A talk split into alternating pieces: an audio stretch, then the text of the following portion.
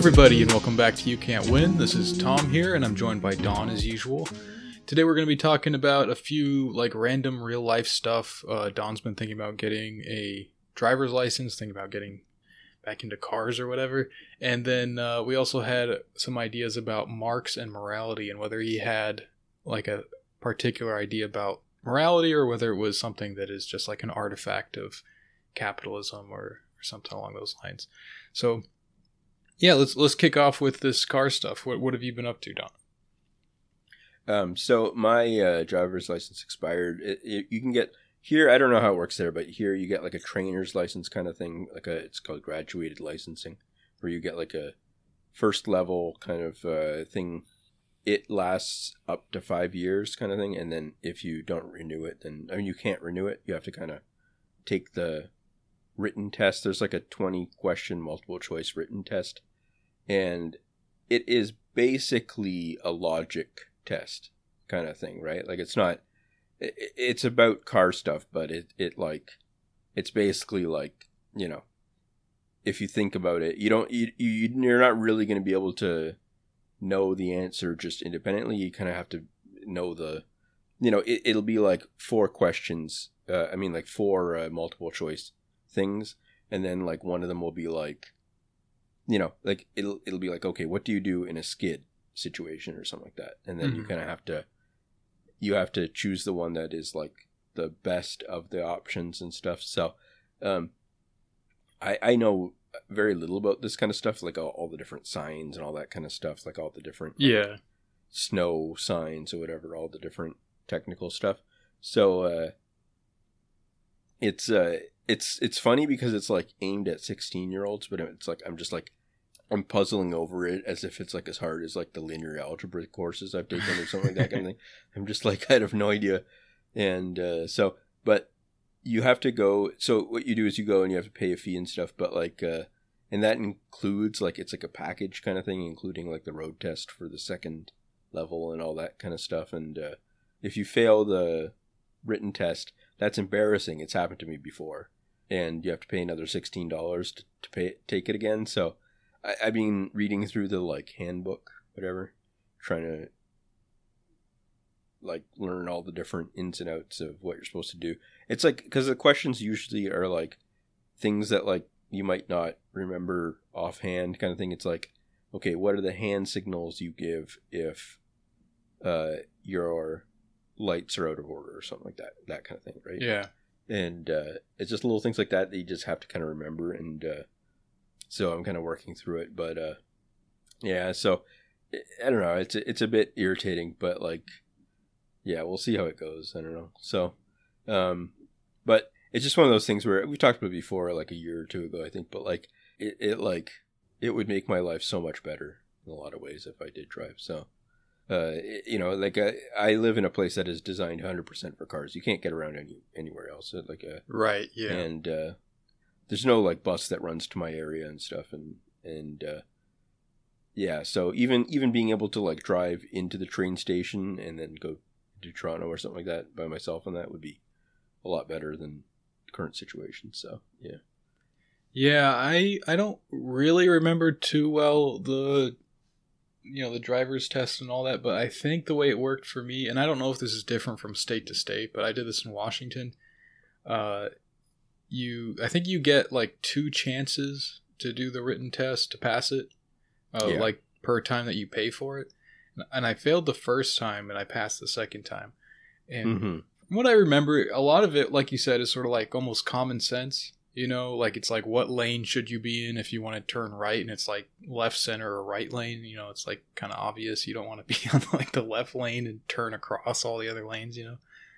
But then there were like those, and then some which were just straight like you just have to have looked it up and memorized it. It's like what is the you know speed limit on this or, or whatever you know like just yeah, stuff yeah, that yeah. not logical in any sense. It's just like you have sure. to know it. Yeah. And then there was like the the practical driving test after that, which I didn't feel like I did super well. I thought I did okay, but I passed it. I think that's really just up to the teacher. Like they're very Oh, really? It seems like it's very instructor dependent. Like some of them are going to be really harsh, some of them are not going to care at all, and it's just luck of the draw. yeah, I just need to get some driving experience and then see how it goes from there. I I do worry a lot that like when I when I mentally imagine sort of driving around and stuff, uh, or if I'm in a car and kind of thinking about, you know, if I were driving and stuff like that, uh, I feel like I would have a hard time keeping track of everything at the same time consistently over a period of time. Like making sure you're going the right speed and making sure that like you're checking your blind spot and all that kind of stuff, whatever, like all the small things. I guess it becomes, uh, you know, we talked about this before too, but like, yeah, just like it becomes second nature, I guess. But like, uh, Yeah. I don't know. So I always feel like because I I uh, the only like uh, equivalent I have is like just walking around or stuff, and walking around to me feels like uh, it feels like I'm on an obstacle course all the time. Like if I'm like in a store or something, I feel like people are just like like like I'm under siege from them or something. Like they're they're trying to walk into me, they're trying to hit me or something. You know what I mean? Like they're like yeah, yeah. it's as if everyone's just bouncing around. And so the idea that like I would have that same feeling, but like in a car, and then like the risks and uh, you know of that, uh, it, it it's like horrifying to me. But it's one of those things where uh, I have to sort of bracket that and then go. I'm just gonna get in a car and see what happens, and then uh, maybe it will be different. So yeah, most people don't die, I guess, right? So yeah, yeah, so Yeah, uh, there's this thing Hamza Yusuf said, which is like one of his ideas about like how it's very obvious that there are like angels and stuff protecting people. Is that there aren't incredible amounts of car accidents that like most people are able to get in a car and get to where they need to go without like you know suffering an injury or something like that. yeah, it's just funny. insane. I- I've always thought that kind of uh, not about angels in particular, but just like I don't really trust the idea of like lanes being. Yeah. I, I don't know. They're just lines painted on a ground, Sure. and uh, you know these are like two ton pieces of metal going like ninety miles an hour. Sometimes, like Yeah. it just seems like you're. Everything tends to work out most of the time, but it kind of feels like uh, I don't know. I- It seems like the odds are against it, but yeah, that Yeah. it kind of makes me nervous. Yeah, it's very strange. And uh, so I don't know. And the other thing that I don't know anything about really is like car maintenance kind of stuff and like, uh, you know, like making sure all your fluids are okay or whatever and all that kind of thing. Yeah, And uh, the other uh, related to that is that like, I guess I just need more experience in the car because uh, I have no real. Like there's certain cars I can look at and go, okay, those look cool, but I have no real like knowledge of like the differences between the different cars, kind of thing. Like, yeah, me neither. I can kind of like see the numbers and stuff, but like I don't know. Like you know, eh, I, on paper, I'm like, oh, I'll just get like a small car that's cheap or something like that kind of thing, and then it's like, yeah, but maybe uh, I'll feel cramped in a small car or something like that, or maybe I'll feel like I need. Uh, I might as well get like a sedan with like four doors, so that like it's like, uh, you know, if I need the room or for something, or you know what I mean, like I. I don't know. It's very uh I mean, it's stuff I should have figured out 20 years ago, maybe, but like, uh, I don't know. It's, uh, it's interesting. I don't know. So, yeah. Yeah, I remember learning all that like car maintenance stuff from my dad when I was like a kid. You know, he would he loves tinkering with his car and just working on it and stuff. So he would always like have me help him and try to teach me stuff and everything. And it it just doesn't really stick when you don't have practical experience to apply that. You know, like you can kind of get it in the moment, but then like the next day, if you yeah, I don't know if you don't if you don't need to do it yourself, it doesn't really stick. So Sure. I'm not sure. Maybe if I did have a car and I just started to like work on it, maybe that would all come back. But um, yeah, yeah I've always just never. It's never made sense for me to have a car. Um, like whether it was because I was just traveling all the time, or like now I live in a city where public transportation just makes more sense than having a car. Uh, generally, so I mean, it would be handy for sure, and um, it's definitely some a skill that's good to have, right? Like that. Yeah. That's one thing that's come up a few times. I, like I did pass the driver's test. I, I know how to drive in like a basic sense, but I just ha- don't have a lot of experience driving, so it's not something I feel super comfortable doing.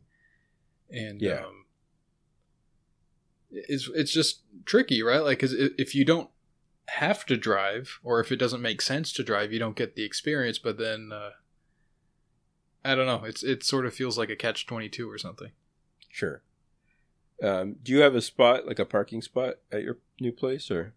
Um, I'm not sure, but it's definitely not hard to get parking. Okay. Like for whatever reason, a lot a lot of people just don't park right outside. So, like when people have visited and stuff, I don't think there's ever been a time when they haven't been able to just park right outside.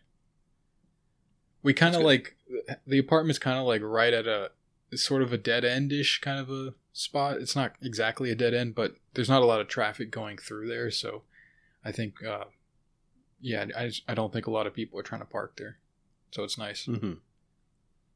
Cool.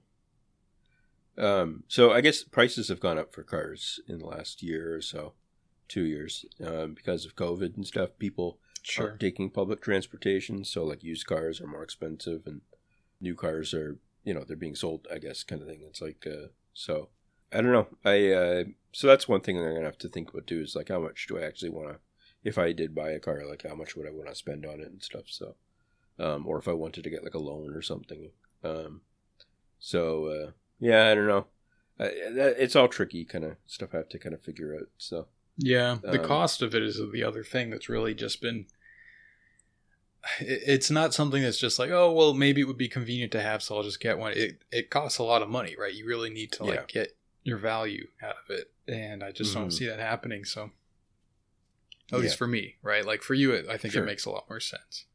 oh yeah, for sure. Yeah, um, especially because then I can get like get out to like different events and stuff, and um, maybe volunteer somewhere or something like that. It's easier to do it that. It's not really viable if I have to be like, mom, drive me to volunteer somewhere or something like that kind of thing. Yeah. So the same way. So You should get Uh, like a PA system, and you could do bad news Hughes stuff, drive around town. yeah, you, like a uh, oh like a what do you call it like a oh no no okay. I thought you meant like a GoPro or something. I just do. I could do like car rants like uh, Big Dave and stuff like that. no, no, no. I mean, like you know, like um, like I- they have them for political campaigns Sure, or uh, Yeah. you know, stuff like that. sure. Yeah, so I don't know. That's one thing I've been thinking about lately. Yeah, I, I guess I don't know. I feel like the whole car culture thing is changing. You know, like I think for for like boomers and maybe the generation before them, uh, cars were just something that it was like an automatic kind of thing that you would get. You know, and it was like a big part of like becoming an adult, and it was pretty. I don't know. It just seemed like a very like a obvious part of uh, of life. You know Yeah, in a, in a maybe similar way that like home ownership was sort of like an assumed thing for a lot of people.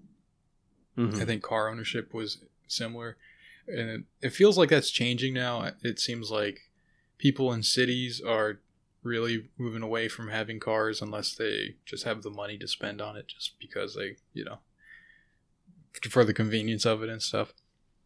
Mhm.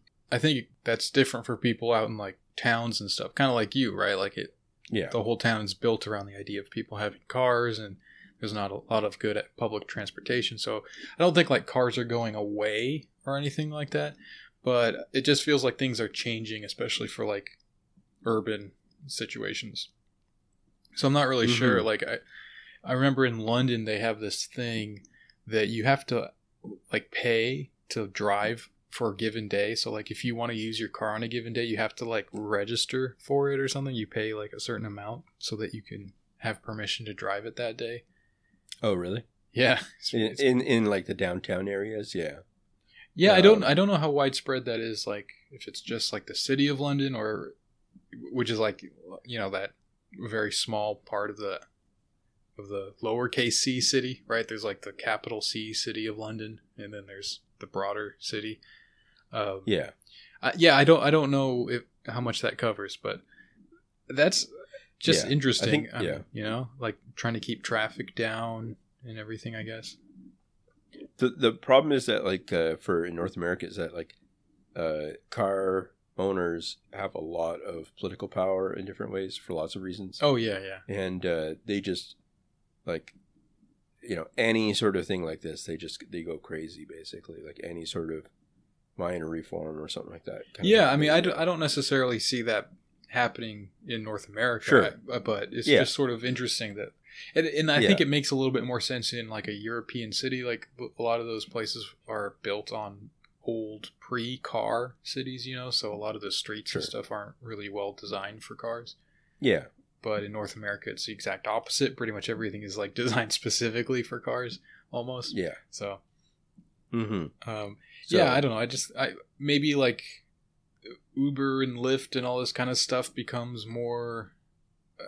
I don't think it'll stay exactly the way it is now, but I think that is approaching some kind of model that we might be transitioning into. You know, more like a Mhm. rental kind of a situation or something.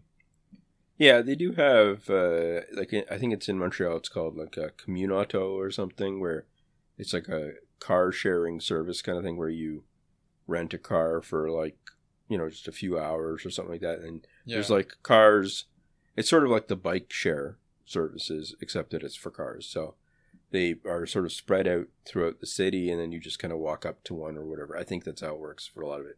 Um, you just sort of walk up to one and then take it, uh, and you know do your driving for the day or whatever, and then you just pay a rate based on whatever, and then you also pay like a system fee, like you know annual fee or something like that to be able to use it, and uh, so that that seems like an interesting thing too, because it's like you know, you do got to think that like, you know, for a lot of people, for most of the day, they're not, they don't need the car, even if they need a car sometimes, kind of thing. So, yeah, um, and uh, I mean, really, a lot of this stuff with the cars and that you got to think in terms of like families. I guess is the thing too. Like, it's very easy for me to think in terms of just walking around or doing stuff, kind of thing. But you got to think of people that are like, you know, have two kids with them while they're doing all this stuff and that, and uh, um, a lot of the time that makes public transit a lot less, you know, in its current form, like a lot less uh, attractive kind of thing. Because that's the thing is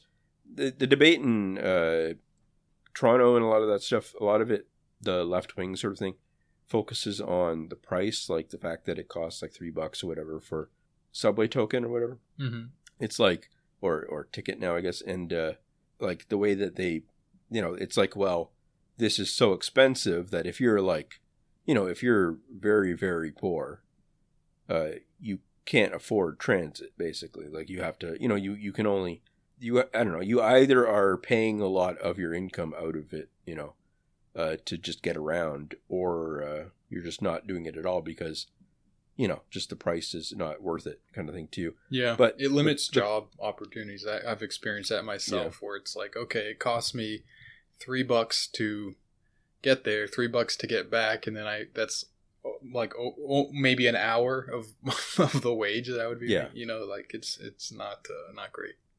but the problem is that like uh you know people say stuff like well it gets people out of cars and into transit if you lower the transit fee. But cars are so much more expensive than transit right now Yeah, that that's not really the decision point kind of thing right? Like you're you're pay- you might be paying thousands of dollars a year to have a car and then a, a bus pass for the whole year might be like twelve hundred dollars, thirteen hundred dollars, or something like that kind of thing, right? So it's like no one is making that decision based on cost right. directly. Yeah. They're making it based on the fact that like it is very very convenient to have a car compared to having to sit on a transit system that breaks down three times while you're on it, and you know you might not get there on time, and there's a guy on the on the streetcar that's yelling at you because he's high or whatever, and you know what I mean. Like it's like there's so many other things that go into the reason why you're not doing it. Uh, that the focus on the cost is it's it's it's easy because it unites every single person and it's visible and it's economic. But like the real issue is like coverage and stuff like that and like trying to get people it's stuff like you know making it so that you it's dependable is one big thing because a lot of people can't take it because it takes them way too long. You know you it might break down for half an hour or something like that and then you're just not you're not there on time and that's not you know for a lot of jobs that's just not negotiable. You can't be late every day or every other week or whatever you know kind of thing. And that that's what that was my experience when I lived in Toronto is that things were just constantly broken, and it wasn't that like you know like ninety five percent of the system would be working okay most of the time, but if you're traveling large distances, you know every day or whatever, part of the system in your trip every day would be broken or something like that kind of thing, right? Like it just anyways, that's just that's just the experience. Or you might have to have a long wait, or basically you have a minor bad experience with the system every day. And I mean, people don't enjoy traffic. That's not you know that's its own thing too. But like, uh, there's a difference between being stuck in traffic in a car and being stuck in traffic on like say a hot street car that tells you you have to get off and then get on again and all this kind of stuff. You know, like I don't know. So yeah, yeah. Um, that sounds uh I don't know, like I, I haven't experienced that many problems with things breaking down. Is that like a, a pretty bad issue in uh in Canada? Or? I found I found it with Toronto, but uh it might have been really just maybe it was like like the routes that I was taking or something, but like uh, okay. Uh, I find that like there's lots of days where like say the trains wouldn't be running right, they'd have to like bring on emergency buses to get things working or it, just all the time uh, I would run into problems. And uh, at the very least it would be like problems to the point where you can't depend on it for like you know I couldn't like say go to a doctor's appointment unless I like booked in you know an extra half hour hour just to uh, get try to get there early so that I knew that I wouldn't be delayed a lot. Yeah, just account for for that kind yeah. of stuff. Man, that sucks. So, I I yeah. I've definitely like had issues like that. You know, I've been using public transportation to get to work uh, for probably six years or so, something like that. And um, I can't remember a time that I've been like late because of it, but I think I've also had maybe good luck with that because there's definitely been plenty of times where it's just been uh, like like on the way back home i've been you know adding an extra hour or something because things broke down sure um, i think a lot of times there's like alternatives especially like here in chicago right like if you take sure, the train yeah. you can get off at a certain station and just take a bus you know and it, it will sure. pretty much get you there and if everything kind of fails um, you, there's always like uber and stuff like that and then they also usually have like shuttles running when things aren't working um, yeah. You know, generally you're not going to be super, super late. Yeah. The other thing I can't handle is uh, um, it, it'll be very common for at peak times for the trains to just be so full, like subways, to be so full that you can't get anyone else on them. Oh, yeah, yeah. And uh, I hate that. Um, and so what I end up doing because I can't I can't handle that I can't just be packed in there or else I'll freak out or whatever right and uh, so what I end up doing is just sitting there for maybe like half an hour or so or more, just waiting for all the trains that are full to go by until yeah. there's one that where like there might be a bit of space and stuff. Uh, instead of trying to squeeze on, because people try to squeeze on like sardines, whatever, but like it just, uh, um, it, I can't, uh, I don't know, I can't have that. So it's one of those things where there's so many experiences that are, are like negative associated with it that are like, uh, that could be solved with more funding and stuff like that that don't relate directly to price. So yeah. Yeah, I will tend to wait for things to clear up too. It really depends though. Like if it's the coldest part of winter and it's like, you know, negative twenty or something, uh, I I will just get in. you know, I'll sure. just try to make it work. But uh, I, I, guess I don't know. I, it really depends how frequently like trains are running, right? Like for for me here in Chicago, it's probably like 15 minutes tops that you have to wait. So mm-hmm. that's pretty reasonable. And a lot of times it's just like one or two cars that are the big packed ones. And often if they're packed, it's been, you know, they, they're much slower. So they kind of come in this like caravan style, you know. So it's like instead of waiting 15 minutes, it's like one and then the next one's right behind it and the one's right behind it. So then it's kind of more like three cars or three uh, trains that are kind of like bunched up together and like the first one might be packed the second one might be packed but the third one will have more room and you just need to kind of be smart about sure. it and wait for yeah, that yeah. last one mm-hmm.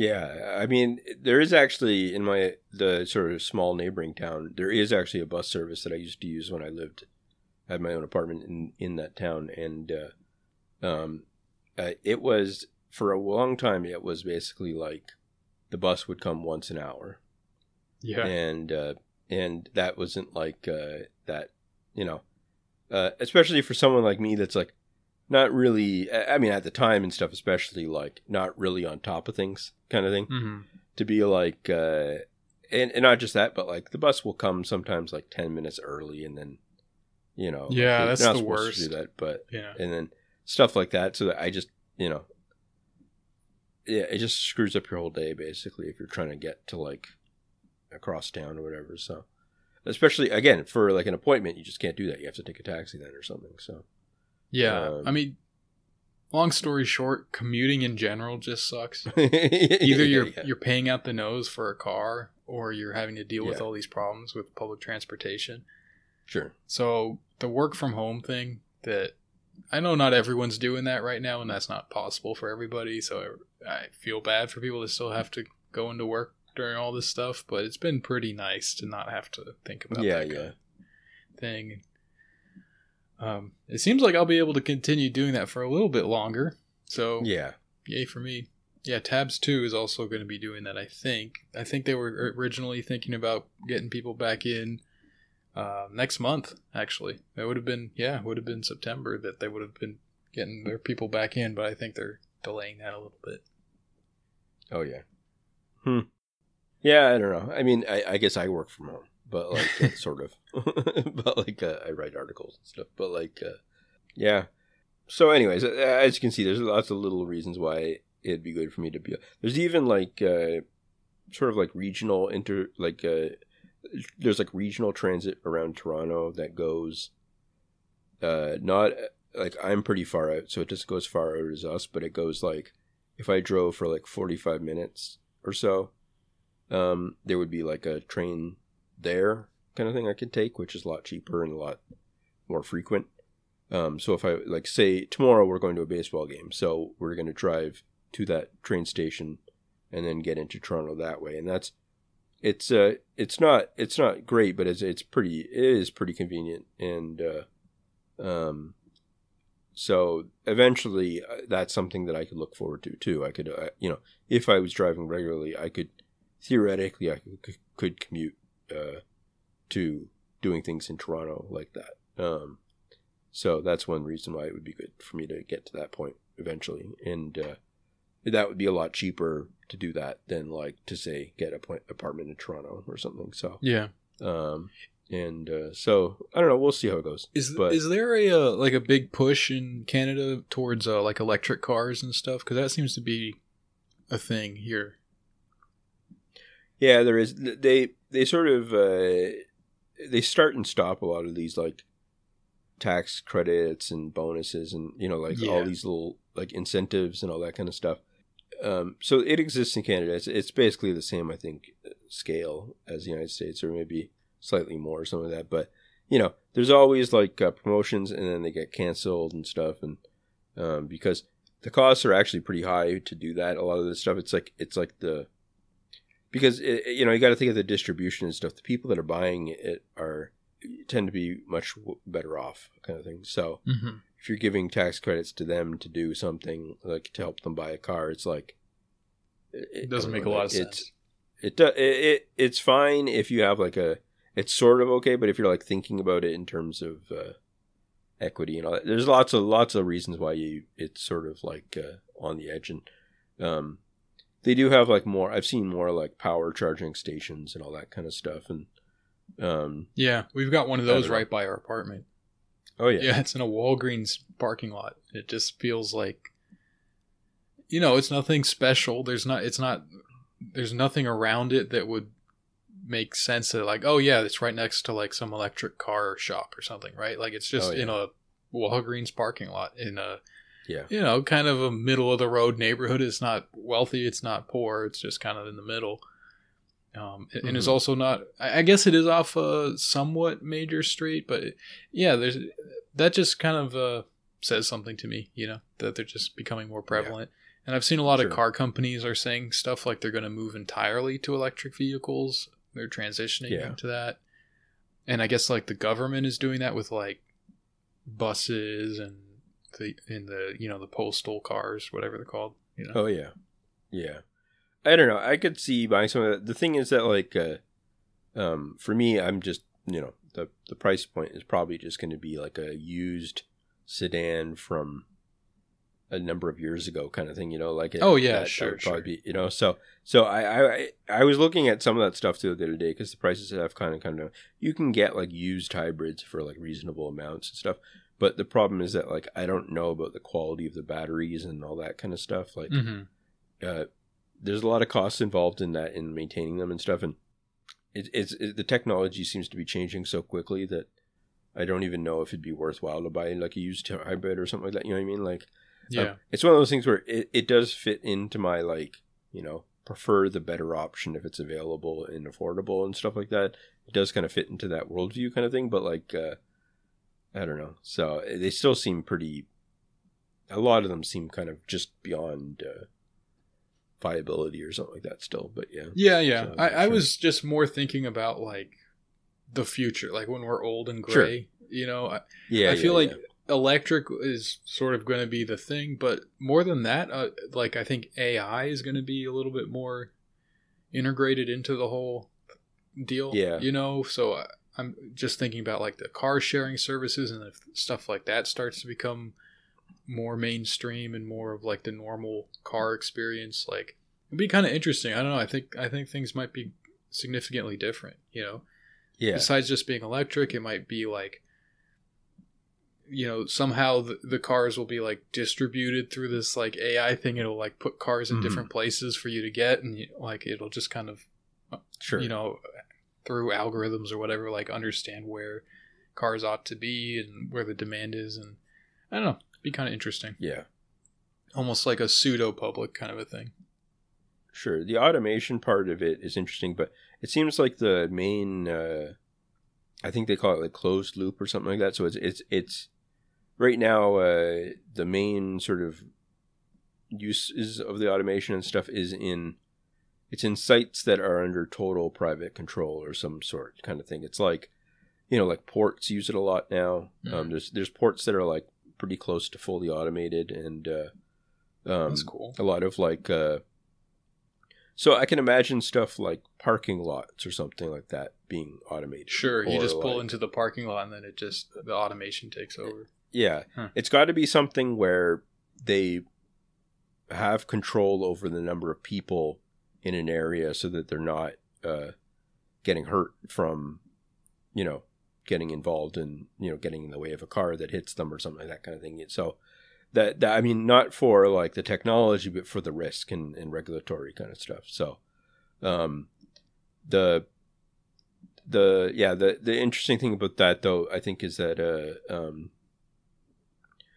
like uh you can kind of imagine it creeping out from there kind of thing then you know like more and more situations where there's like sort of closed environments uh that you know f- sort of mesh with the existing system more and more and uh um i don't know. Yeah i think that's that's probably part of the future kind of thing. And uh and then eventually i mean the the the dream is obviously they try to get the truckers to uh, be replaced in, in a lot of ways but yeah.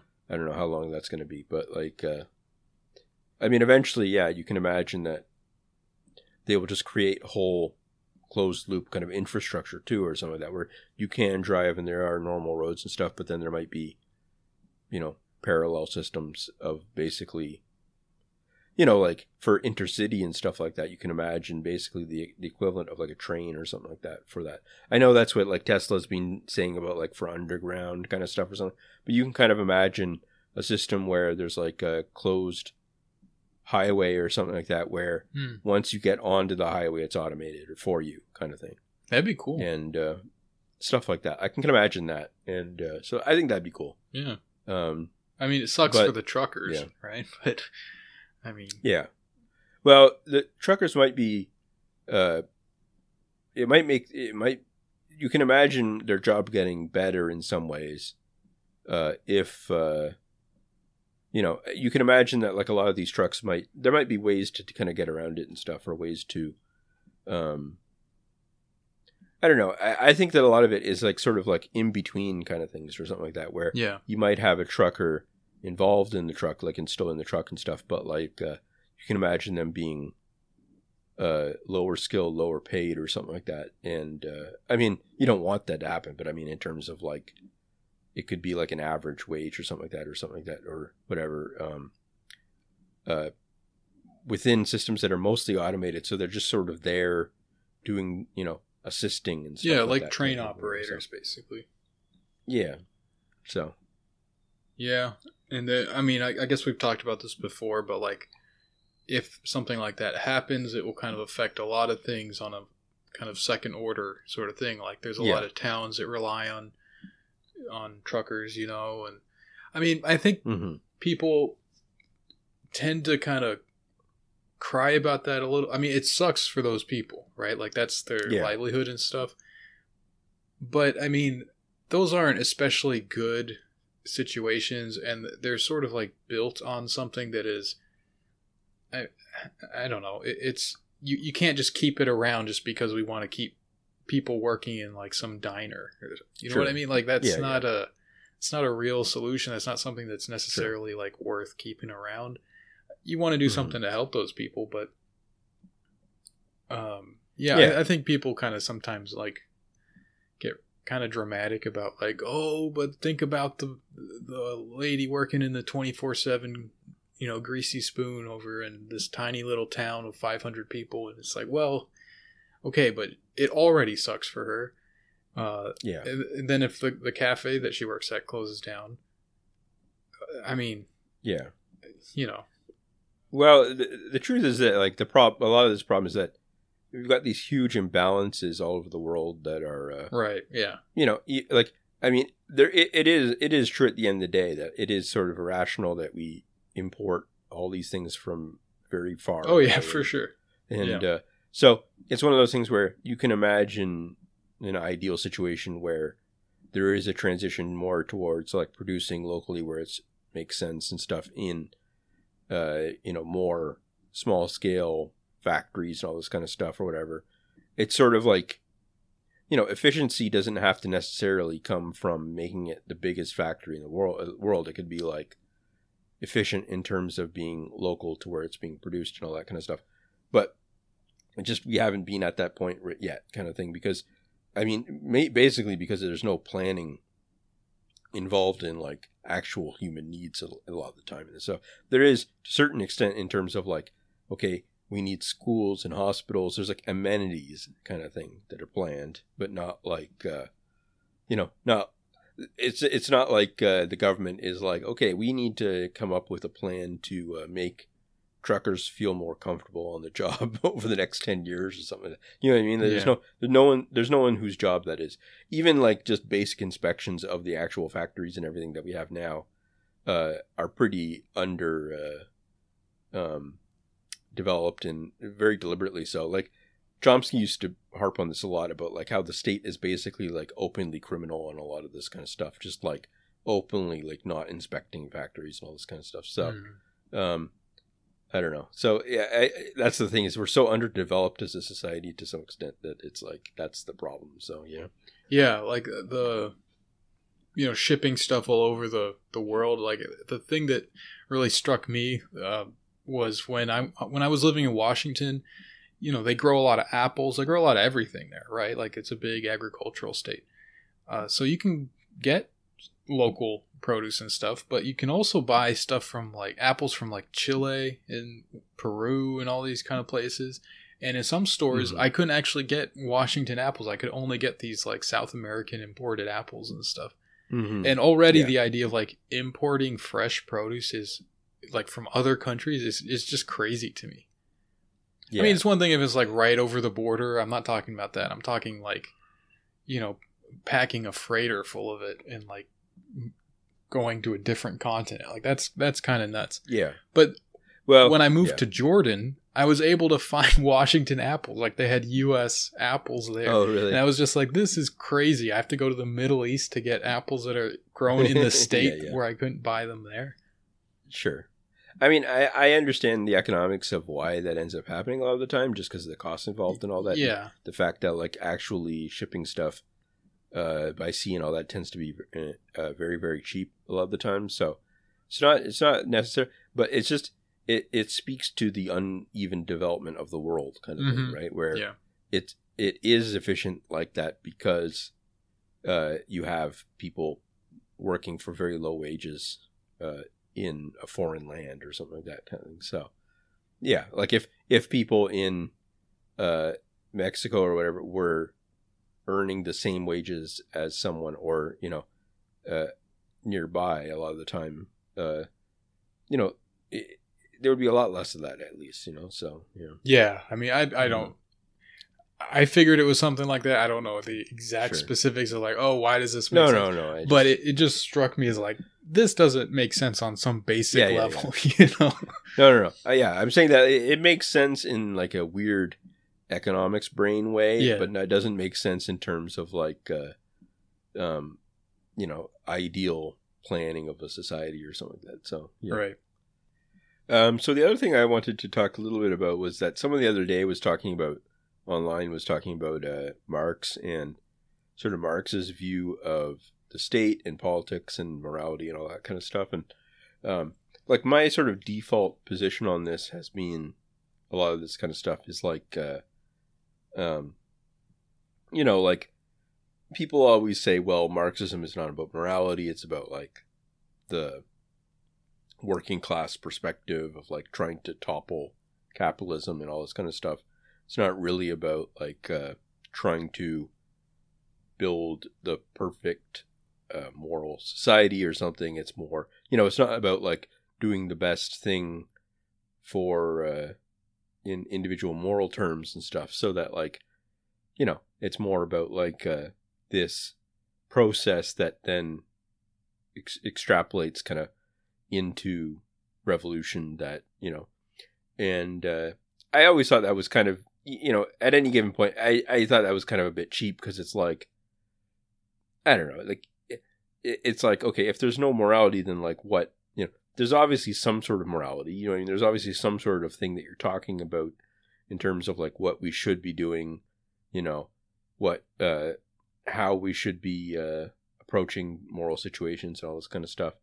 Um and I was always like, well, it you know, it does sound silly, but it's like you know, that's just uh, that's because we're so used to thinking of morality as like just kind of uh, you know weird people talking about like you shouldn't smoke pot or something like that kind of you know what I mean, like just Yeah. really kind of cynical kind of stuff, or like I don't know. So anyway, someone brought up they were talking about uh how Marx's view on this um, that explained it a bit better and stuff. And uh, so I bought uh, the related book uh, by Allen Wood, and uh, um, I, I haven't uh, finished reading it yet, but it's a, like there's a sort of section on it. Um, the second someone recommended that was sort of about this sort of you know the question of whether or not um, he's aiming to build a particular social society that has certain kind of uh, um,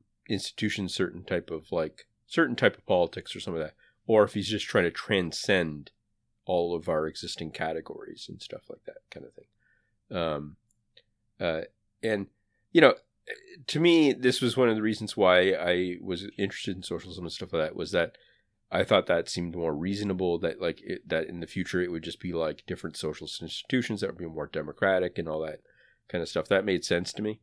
Um, I never really understood the full communism kind of stuff um, as like uh, you know a political system or something like that. Like the idea that like you would get rid of politics altogether or something like that just seemed like I don't know, like it just seemed like a negation of just very basic things that like you people would still have disagreements about stuff. People would still have uh you know, you would still need to organize coalitions to make certain social decisions and all this kind of stuff. So it was like uh, you know a lot of the stuff around Chantal Mouffe and that that I used to and Ernest uh, Laclau and um, you know was arguing about this kind of stuff, saying that like, well, you know, this antagonism that you see in politics is just it's always there. There's always going to be these kind of, um, you know, differences between people or something like that that that articulate themselves in this particular way. Um, so, anyways, the the stuff that I was reading um, uh, argues against that, not directly, but like it's it argues that like Marx believed that uh, um, like uh, that our certain conception of politics is internal to capitalism, kind of thing, like that. Our idea of morality, as we think of it, is internal to class society, Mm-hmm. um, and that the reason why that is the case is because uh, it's it's basically like our response to a certain problem set. It's like you know when we're thinking about morality, we're thinking in terms of certain types of scarcity, certain types of, uh, you know, basically that it's like you got this architecture of class society, and uh, when we're thinking in terms of like you know you shouldn't do this, you shouldn't do that, whatever, you shouldn't steal, you shouldn't do that, um, it all reduces down eventually to, uh, you know, maintenance of that system. And the the problem is that like you know nowadays when you say that um it's very very quickly uh, turned into this absurd thing where it's like well uh you know the police only exist to enforce capitalist rule or something like that kind of thing but uh it's it's in an absurd way of being like well traffic rules and uh you know whether or not you have to file your taxes and all that kind of stuff. Somehow, all of that is also capitalist rule in some evil way. Kind yeah, of thing. I mean, what like, It ends up everything, everything is sustaining capitalist rule Yeah. because that's what, So that's what we live in. yeah. so it's like, well, you could get rid of the police, and then uh, all of that other stuff would just keep going along for some reason, kind of thing. right. um, and uh, that always seemed kind of silly to me. And uh, so, but uh, if you think of it in a more long-term thing of no, no, no, all of those rules about stealing or whatever kind of thing are internal to the certain set of institutions, and that if you move into the future where a lot of those institutions have been changed in different ways to build a certain type of communist economy or whatever, um, uh, none of that will make sense anymore. That's all that matters. Like that's the that's the core argument. It's not it's not that like morality won't exist or something like that kind of thing. It's just that the problems that people worry about and think about and try to maintain in terms of like a hegemony uh, just won't make sense. Like it just yeah, you know it'll be like those laws in like states that are really weird, like alligators aren't allowed to wear hats and stuff like that. Yeah. Exactly. It'll be yeah, like a defunct law or whatever they call them. But like uh it just it just won't make sense. But the I guess the thing that stuck with me that I always had a issue with was that you might still have the same institutions as like architecture around it kind of thing. Like as you're saying, like you might still have a law in the books.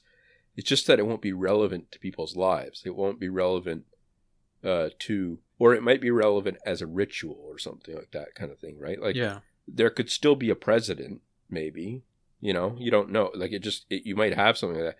It's just that it's just something that exists on paper, and it, it it it's not even that it wouldn't have an effect. Like it might have a very large effect, but that effect uh, is basically like so has so much inertia behind it that it's not politically salient. Like that's the key is that like it's not that politics wouldn't exist, it's just that politics wouldn't be salient to what people are talking about.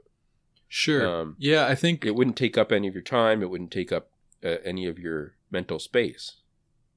Right.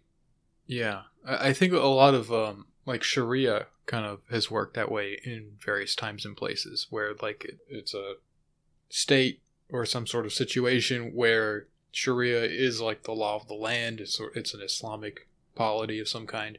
And so certain laws are like in the Quran. You can't really like say that you're Islamic without saying like this is also the case, like that we're going to have these laws and stuff. So, and, and most of those ones that are in the Quran are very harsh. Like the punishments are very harsh. Um, so like the standards of enforcement were very high, and in many cases, like they just never came to the point of like actually having to apply the punishments.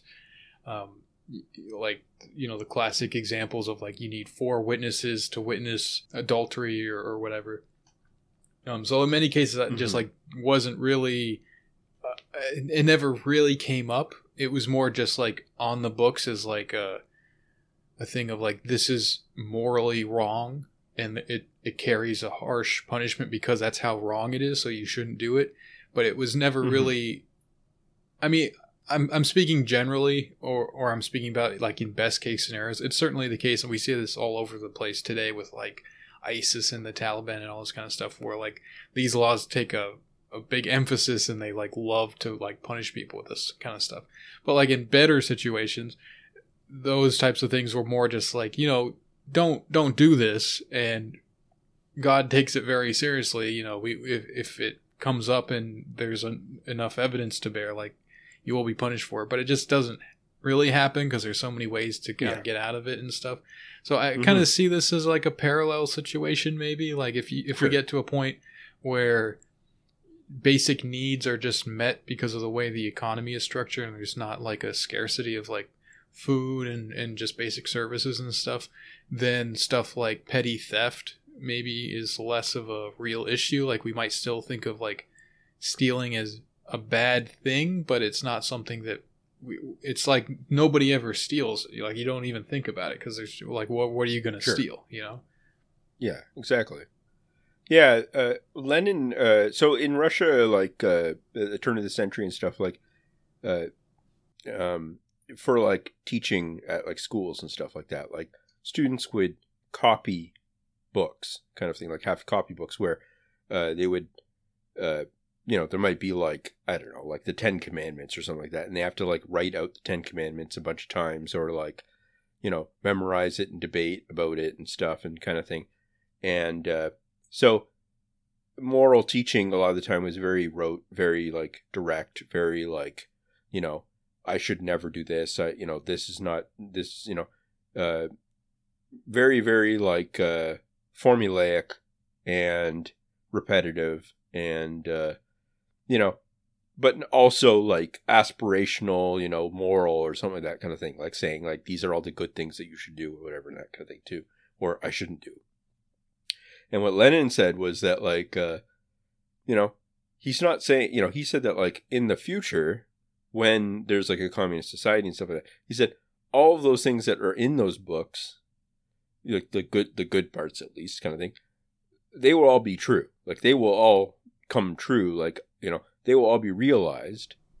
You know, uh, but uh, that's not how you realize them, kind of thing. It's it's not by like you know copying out the things and stuff like that that do it, whatever. It's by creating the conditions where people can actually live a moral life and stuff like that. So I always, that always kind of stuck with me where it's this idea that like uh, and it makes more sense to me now at least where it's like uh, you know if people are stuck in a certain mode of life that encourages them towards negative things or something like that uh, whatever um, in lots of ways then you know uh, that that that obviously they're sort of they're set up for failure to some extent kind of mm-hmm. thing but like uh, he's saying that like you can imagine sort of a future whether or not that's actually possible is another kind of side thing but like uh, you can imagine uh, this future where people just you know it's not by hector like priests hectoring people and telling them they have to do these things and writing them out a hundred times and all that kind of stuff uh, um, it, it won't be that that causes the people to be moral it will be the fact that like you know, they get up in the morning, what they have to do. They have to kind of think of, you know, they're just thinking of ways how they can help people around them, basically, right? They're just thinking because they've been facilitated with that by like an enormous buildup of social power or whatever, so, you know, capital, whatever you want to call it. Um, that just basically lets them do that. And uh, so that's interesting to me too. And uh, yeah, I don't know. I I, I kind of I like that that way of thinking of it better than uh, this idea that somehow you know there's there's this idea that somehow in a ca- catastrophic collapse or something you just get rid of all of the existing institutions or something that somehow spontaneously you would get a moral outcome or something like that from that. That's not going to happen, obviously.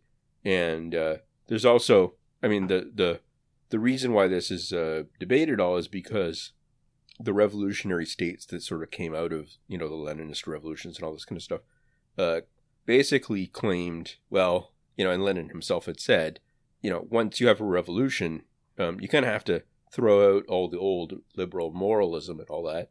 Kind of, you know, you can't you can't guide your society by that um, because you know it's kind of fake and is designed to uphold capitalism and all that kind of stuff. Um, and you can't just not have any control because you're fighting this revolution and you have to build the conditions for people to build up. Well, the sort of in between model that ended up getting created uh, was ended up being very cynical because of that, right? It was basically like, you know, he Lenin said something like, uh, "Freedom uh, in capitalist society is." Uh, oh no, sorry. I, you know, so in in revolutionary society, Lenin said that like, uh, you know, it is true that freedom is uh, precious. It's so precious that it should be rationed or something like that kind of thing, right? Like, so it's like, it, it's this idea that like, uh, you know, if you're in a revolutionary system, it's almost like because you know that morality is a contingent in the in institutions and all that, uh, you can basically do whatever you feel like, you know, and uh, it, it ended up producing a very cynical outcome or something like that, and that's dangerous. Obviously, I mean that that led to all sorts of abuses by officials and all that kind of stuff, and terrible social compromises and all this kind of stuff. So, yeah, so that's that's obviously a dead end, but it's kind of like, you know, if you lean on the liberal model and say, yeah, we need to have all these democratic forms, we need to build up our society as like to self rule and all this kind of stuff, then it's like, yeah, but that might just reproduce capitalist expectations and stuff like that too. So I don't know what the actual solution to that kind of thing is. I tend to lean towards the more liberal slash libertarian kind of view of like saying, well, no, that just means you need to like have radical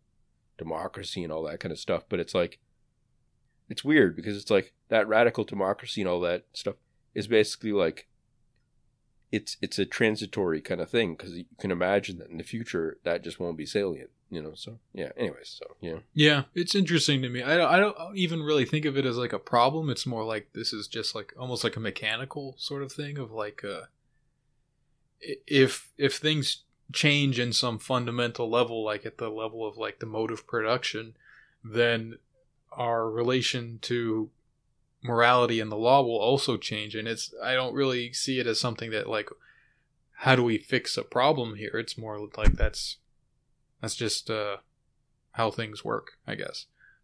Which maybe is closer in line to that view of uh that people you know you kind of opened with about how people think about Marx as being like a almost amoral or something like or Marxism as being some kind of like amoral thing where it's like no it's not a about morality it's a, just about like embodying this historical process and all this kind of stuff.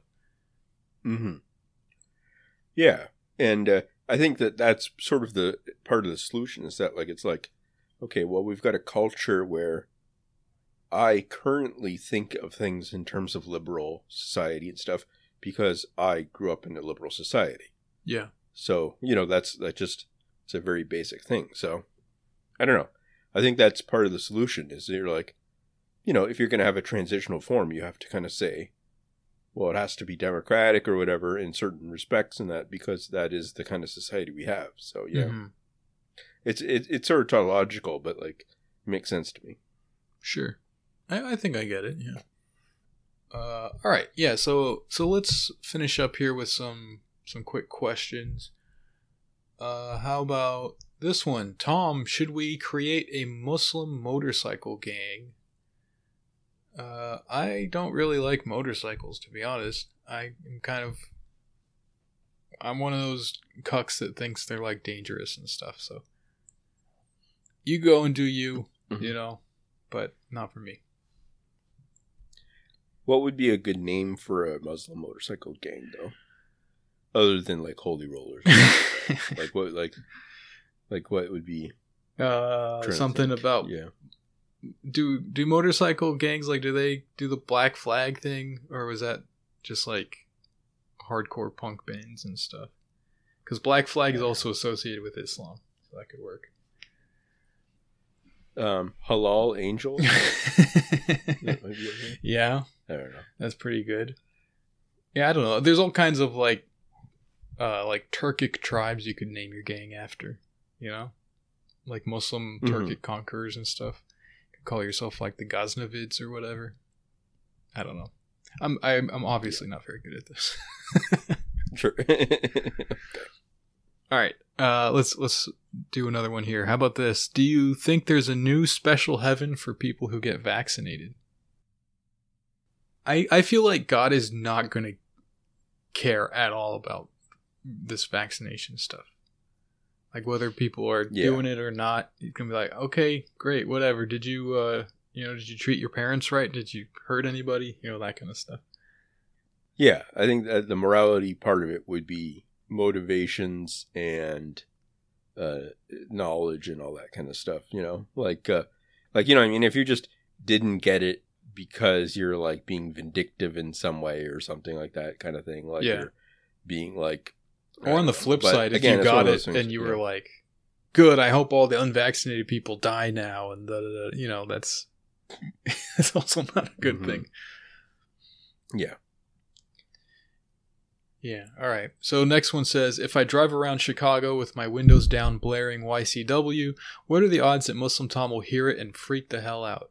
Uh, very low because there's a very low chance that I would be outside to hear it. So, uh, yeah, Sure. knock yourself out. Mhm. Would you be freaked out if you heard someone listening to it? Are you just walking by? No, I guess, it yeah. wouldn't. It wouldn't us, freak me maybe, yeah, out. It yeah. would be. I'd be very curious. I'd be like, "Oh man, what the hell?" Has, has I guess I guess people don't know what you look like in general. I was gonna say, has anyone ever stopped you or, or asked you about it? But yeah, I guess not. But uh, No. um, yeah. I- would that weird you out if someone recognized you? Uh, a little bit, probably. Yeah. I mean, there was one time, I think I've told this story, but there was one time in college when this was like in the something awful days where like that was how I was known online, uh, where Mhm. I like went to this party and apparently someone there like heard that I was there and knew about me from like something awful and was like really pissed and was like that Maoist hardline asshole. Apparently he was like Angrily, like- ranting about this and uh, i didn't see it but one of my friends came and told me that was happening so i was like all right let's let's get out of here. That was very strange. Uh, Yeah. to the i mean i'm not even sure if that actually happened. That seems so bizarre but i also like my friend wasn't really clued into all this so like i, I don't know where he would have there's a lot of things that like don't add up for that to just be him like making something up you know? So that, so that was very Yeah. very odd. Um hmm so sometimes I do think about that, like if I'm on the train or something, I'm I'm thinking like, how many people on this train have like ever read a tweet of mine or something, you know? Yeah, yeah, yeah. It's strange. Yeah, it, it kind of makes you uh like just imagine if you uh, like had real celebrity where like everybody just knows your name, everyone knew stuff about you, you Yeah. know, like that is just crazy. I can't I don't understand why people Yeah. want that. Yeah, that is that is strange. Yeah. I like being anonymous and just like, yeah, I, I don't gain anything from all these people like knowing about me. hmm Uh, okay, are vaccine passports fascist creep or just normal and good? Um, I, I I don't see it being really like a big positive thing. I don't think it's some scary fascist thing or whatever, but definitely see it going bad ways more than good ways. You know, I don't really think that it's such a great thing. I guess it's convenient is the main benefit of it. uh, but it also seems pretty easy to like you know counterfeit it and get around it and all kinds of stuff like that you know it doesn't really have like a strong legal mandate to to enforce it or whatever uh, and it also I, I don't know i think in general a lot of things that are anything that's going to be kind of divisive like that is probably going to be used in pretty bad ways these days so doesn't seem great Yeah, I guess I guess like you got to think it too, like in terms of like how long are these things supposed to be in effect or like used or whatever? You know what Yeah. I mean? Like, is it is it something that we're like eh, like it can't be the fact that like ten years from now we're going to be showing them.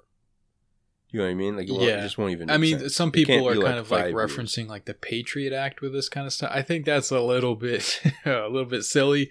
I don't know. It it also isn't like a real infringement on your rights. Like you can't go to some bar or something like you know, grocery Yeah. stores, at least from what I've seen here, uh it says like mask or vaccine basically. So either you wear a mask or you uh you know, you you uh need to be vaccinated, but no one checks that. So Yeah, my assumption is that people who are vaccinated are also still wearing masks and people who are not wearing masks never got vaccinated and so it's just like it's just Yeah. really stupid but um yeah i don't know I, I don't really get a strong sense that there's like any kind of big uh, lock of or uh, lockdown on like people's rights or whatever that there's a lot of crying about Yeah. but it also just doesn't seem like this is a vehicle for anything good Well, yeah, like uh, I'm not sure. It. I don't know how much it's like actually. I guess the idea is that it encourages people to. Because I don't think that like it, it. It seems like a bit of like security theater yeah kind of stuff. You know, it's like I don't know how much it's actually going to reduce the caseload. It can only really do it indirectly if it's like you're creating an annoyance for someone that you know, like a you're impeding someone's life so that they're more likely to take the vaccine so that so that you don't have to worry about that so that therefore you're increasing the vaccination rate so that caseload might go down. That seems kind of i'm not sure that that you're going to get like uh that doesn't seem like a public health debate thing kind of thing. That seems more like uh i don't know. That do, it doesn't seem plausible to me that that's actually going to be the the way that you solve the problem. Yeah. Um, so I guess like in edge cases, like if it saves a few lives or something like that, that would be positive. But like, uh, um, I mean, don't know. even then, Like- I mean, is that really going to save people's? I, I just don't. sure, It's not a very Yeah. strong measure in terms of preventing whatever they're trying to prevent. You know, I don't know. Just, just seems like This- you said, yeah. theater. For the fall in in on in uh, Canada, they're gonna send I think like for like international travel or something, give us like documents that we can use to show that we've been vaccinated or something like that. And uh, I guess that makes sense too. That again, that that is more. I think even in that situation, that's more like a defense for the traveler Yeah, sure. than it is against like That's a good idea. There's nothing wrong with or that. something. Yeah, and uh, I think that's fine. Um, I think a lot of it is just right now. It's like uh, I, I don't know. It it just seems like so many things are like up in the air in terms of like people's theories about stuff that uh, you know you you, you kind of whipsaw between like you know one person doing something that is like extra extra safe just to try to like keep things moving along and then uh other people like being like we don't need any of these rules or something like that kind of thing you know like it, it like jumps all over the place you know like so uh in in ontario like one of the top doctors uh on like one of those like panels whatever you know like covid panel recommendation panel or something like that uh resigned the other day because uh, he said that like the government is hiding uh, the number of cases they expect in the fall and stuff like that. That like he thinks that there's going to be like the fourth wave. We're kind of like in a sort of start of a fourth wave to some extent, but he thinks it's just going to be like a huge case count again. Um, uh, which uh, you know that that uh anyway so he resigned i guess yeah because of that like he said that they were hiding it and like uh, that kind of thing is not encouraging to me. Kind of thing. I don't know. That doesn't seem like we're in headed in a good place in terms of like in Canada. I mean, in Ontario at least, like over eighty percent of people have gotten at least one shot, kind of thing. At least, like I think it's like eighty five percent or maybe more now.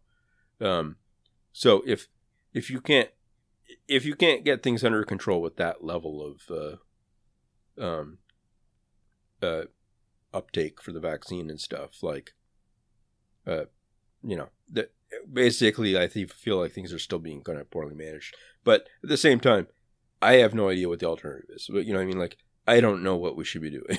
yeah. So yeah, yeah. Yeah, it'll be interesting. I, I it wouldn't surprise me at all if it turns out like, oh, the vaccine didn't really stop anything, and then we just kind of started to relax on a bunch of things uh, because we we had this magic vaccine thing that was supposed to fix everything, and oh, whoops, didn't didn't actually work out that way.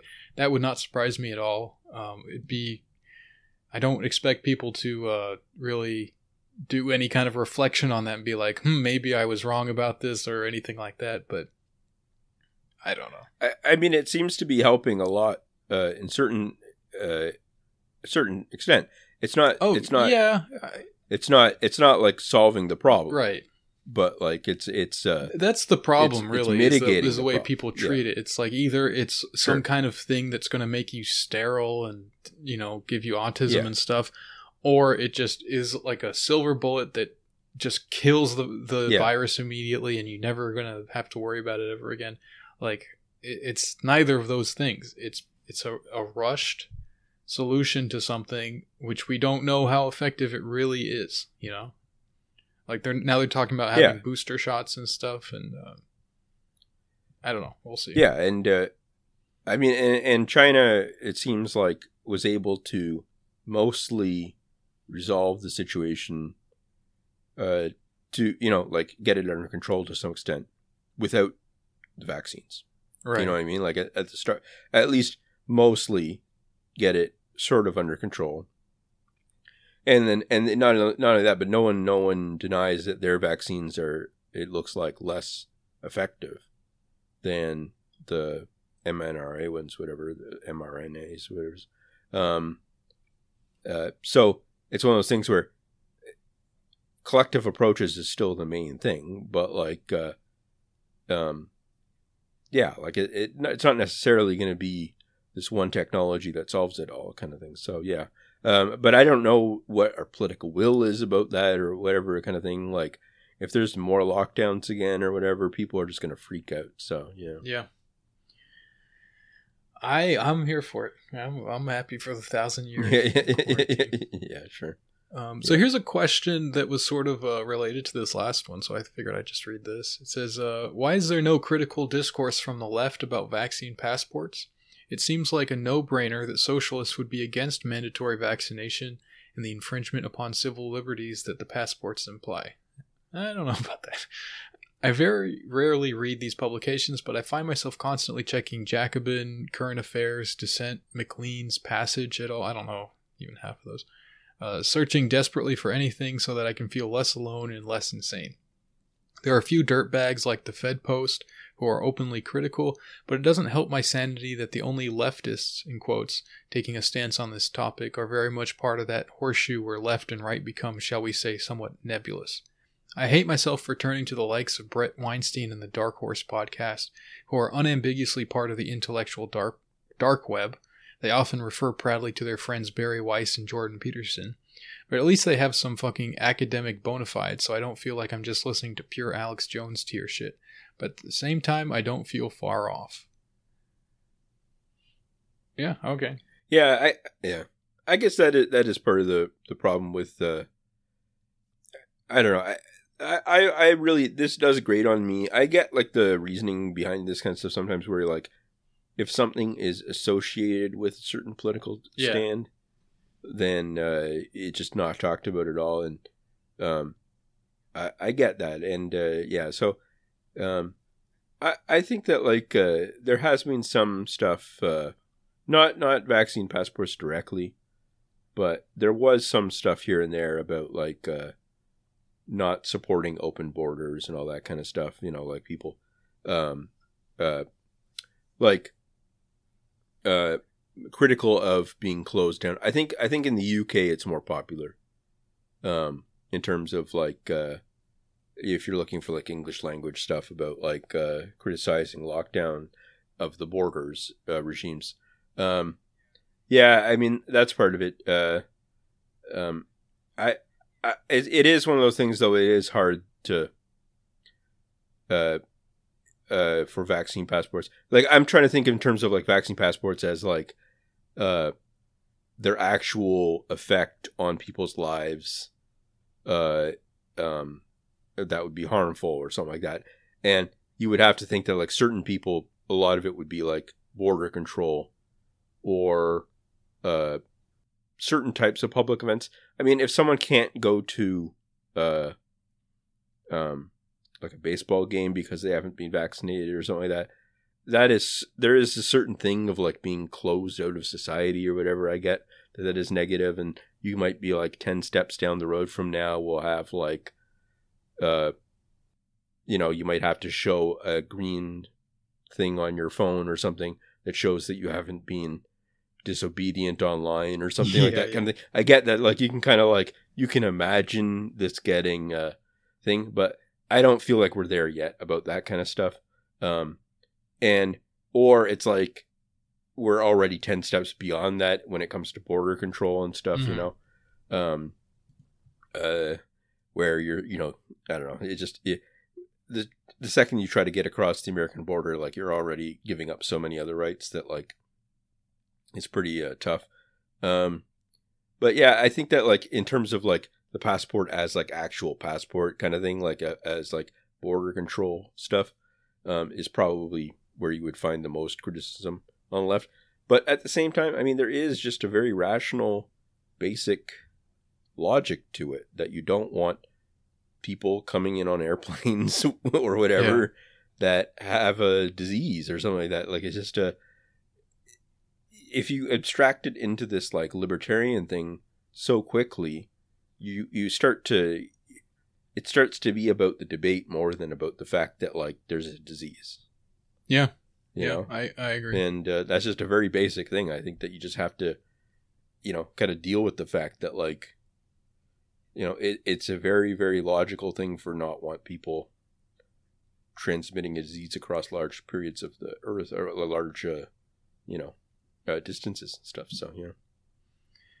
Yeah, for sure. Um, okay, let's uh, let's wrap up with this last one here. It says, "Can you guys switch roles for one episode and have Dawn introduce the pod?" So th- that's up to you. I'm willing to relinquish my throne for maybe one episode. Sure. I, I think both of us are creatures of habit where we like to know expectations, like to know what we're uh, doing in any given situation or something like that. And uh, it's usually back and forth quickly before we start about that we're settled that we know there's nothing else to talk about before we start and then we get into it and stuff and uh, I don't know. I, I, I think that like if the if the podcast does continue on uh, for some time, uh, I can imagine it like 50 years from now, Tom would say it the exact same way uh, every time, and I, and then uh, we would get into it. So uh, unless unless there's a reason to change, I'm not sure. We'll see. But yeah, it kind of helps me to say it the same way every time because it's like this is how you start, and then once it starts, Sure. like that's the easier part. It's it's more like just the immediate starting thing. It's hard to like just start. I guess I don't know. I also really don't like like cold open style podcasts. Sure, I like a yeah. little bit of like okay into the podcast zone. sure. Um. So yeah, Yeah. kind of sounds like a no, but we'll, we'll see. Maybe maybe it'll happen someday. yeah, yeah, yeah. All right. So I think that'll do it for today. Sure. Um, so if you guys enjoyed this episode and you'd like a second episode every week, you can get that by subscribing to our Patreon. Uh, you'll get that as well as access to our Discord where you can chat with us in our lovely community. Um, if you want to send us questions, you can go to the Twitter account at You Can't Win Pod, and you'll find a link to it pinned there. And so thanks for listening, and we'll catch you next week. Thanks, guys.